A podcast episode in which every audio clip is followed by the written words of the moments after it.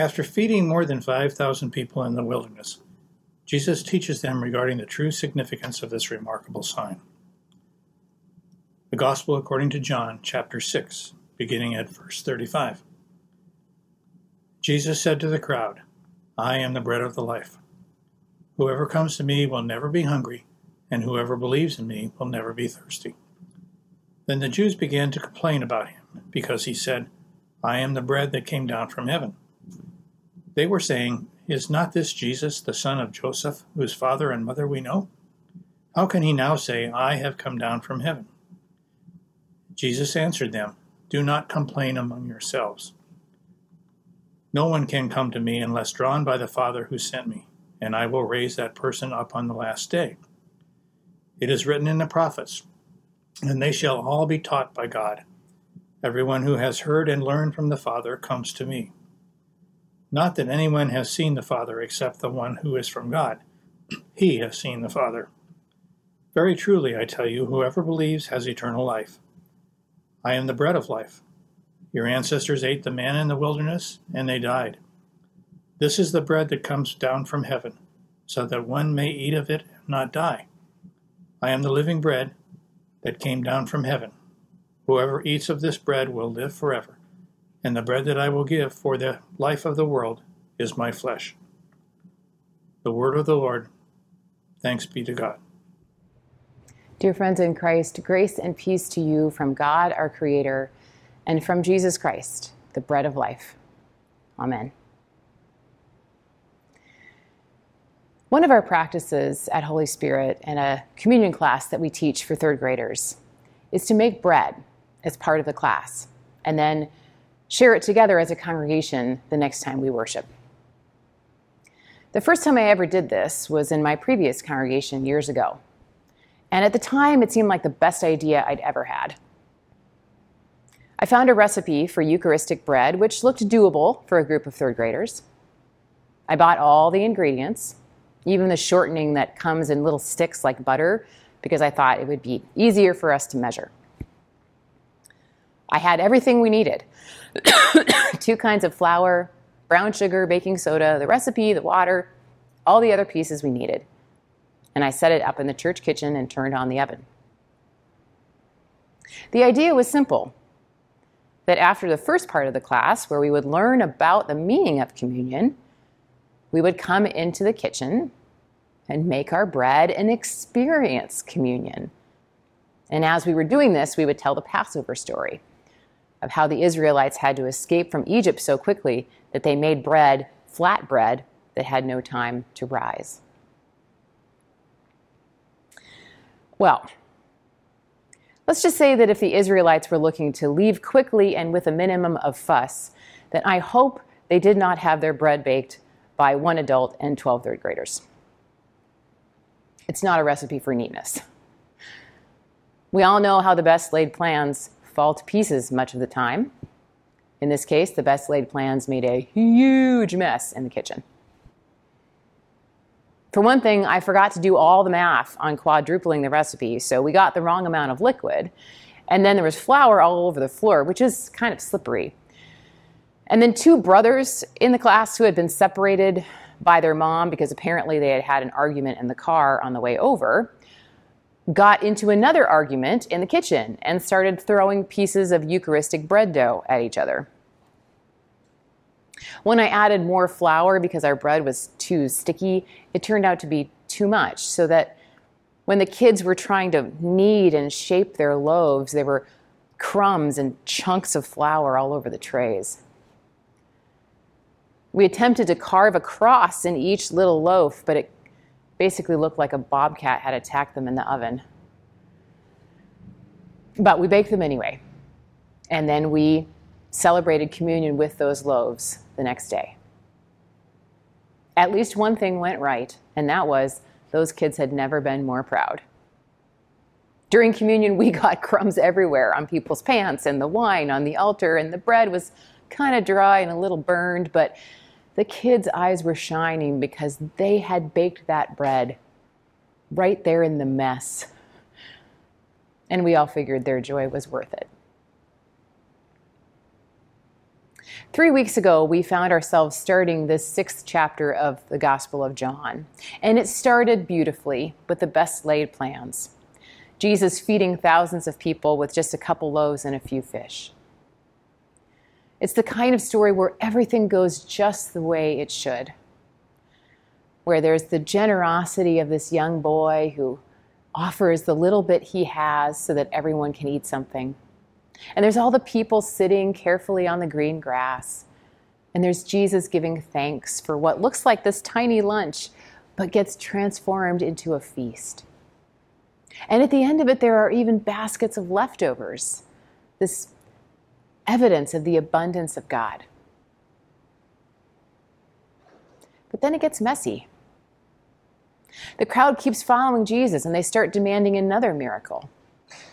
And when Jesus tells them that the whole point wasn't really the free lunch, but the experience of God in their midst, that if they could manage to put the loaves and fishes aside for just a second, they could catch a glimpse of the bread of life right in front of them, they don't understand it.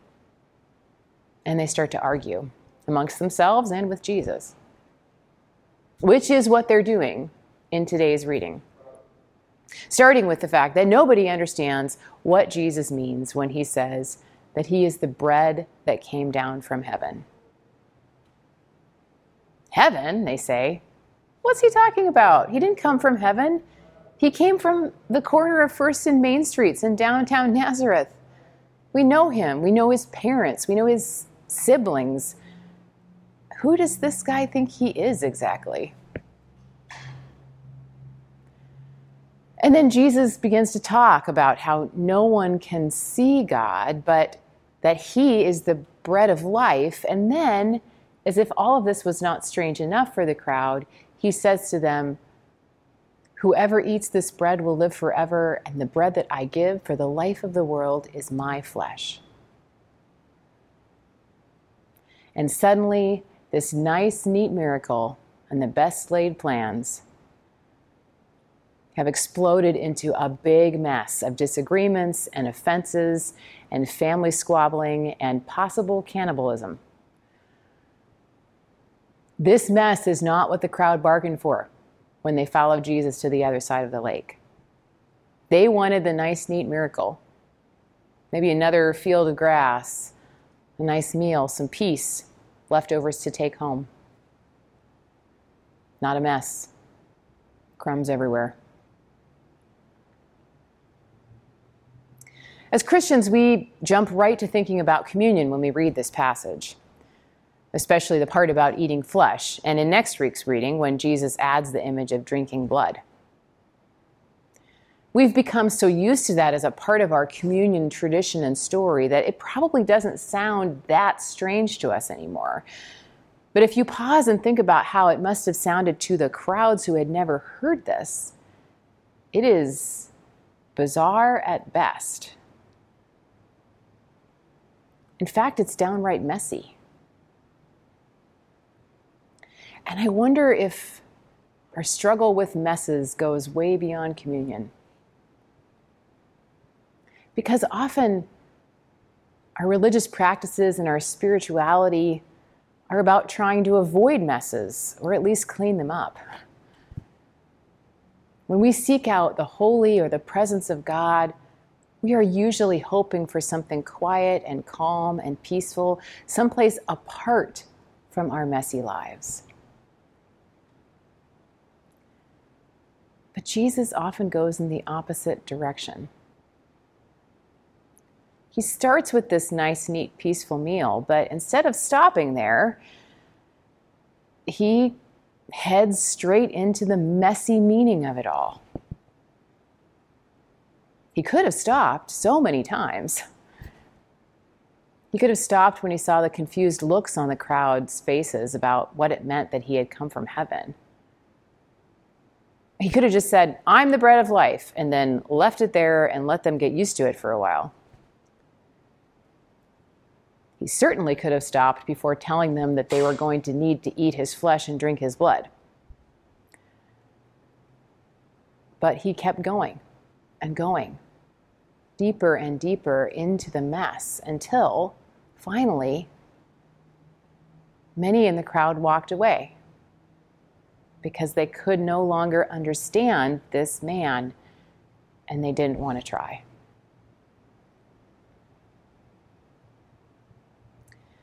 So yes, we tend to think that this is a passage about communion. But even communion, we have often managed to transform from a messy, crumbly, flesh and bloody mess into a pretty neat, tidy meal most of the time. We don't want to get crumbs on the carpet and in the wine, so we've got those wafers. And in these days of pandemic, we are being very careful about how we serve wine, so no, we're not just dipping our fingers into the same cup together. We'll have to figure out a different way.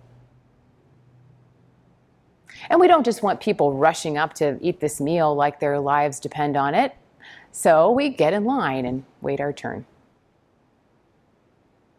And of course, there are good reasons for all of that. Some good order and care for each other in a group of people is a good thing. There's nothing wrong with the wafers. They're great. We do have to figure out a way to share this meal together every week in a basically orderly way. But over time, maybe our nice, neat, orderly communion practices have seduced us into thinking that communion itself is nice and neat too. When Jesus tells the crowd that they need to eat his flesh, the word he's using would be better translated gnaw or chew on or even devour. It's not a nice, neat word. It's a messy, germy, physical word. It makes us uncomfortable, as messes often do, because so often we've been led to believe that the messiness is something other than God.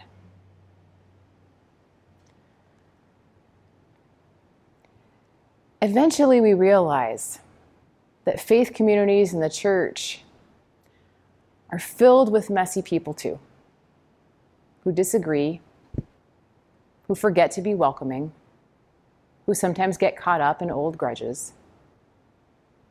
And as our lives get messier and messier, we might easily wonder where God has gone in the middle of that, until eventually we worry that we have maybe made so much of a mess of everything that nothing can be done to save it.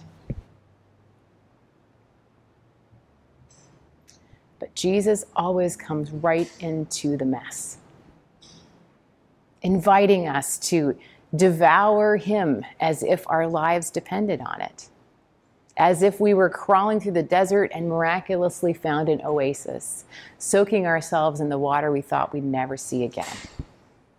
What we learn today or remember in the story is that the mess is holy. The ones we make and the ones we find ourselves in, that's where God is waiting for us. Sometimes life is the nice, neat communion wafer, but much more often it's that burnt, misshapen, slightly dry loaf of bread made by inattentive and argumentative third graders. And yet, that messy loaf is the bread of life. It is the presence of God.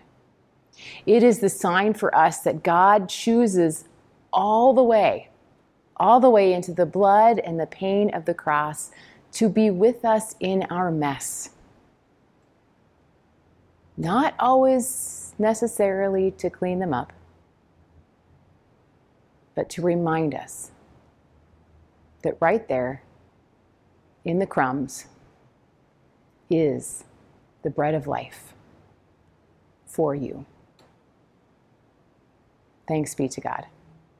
Amen.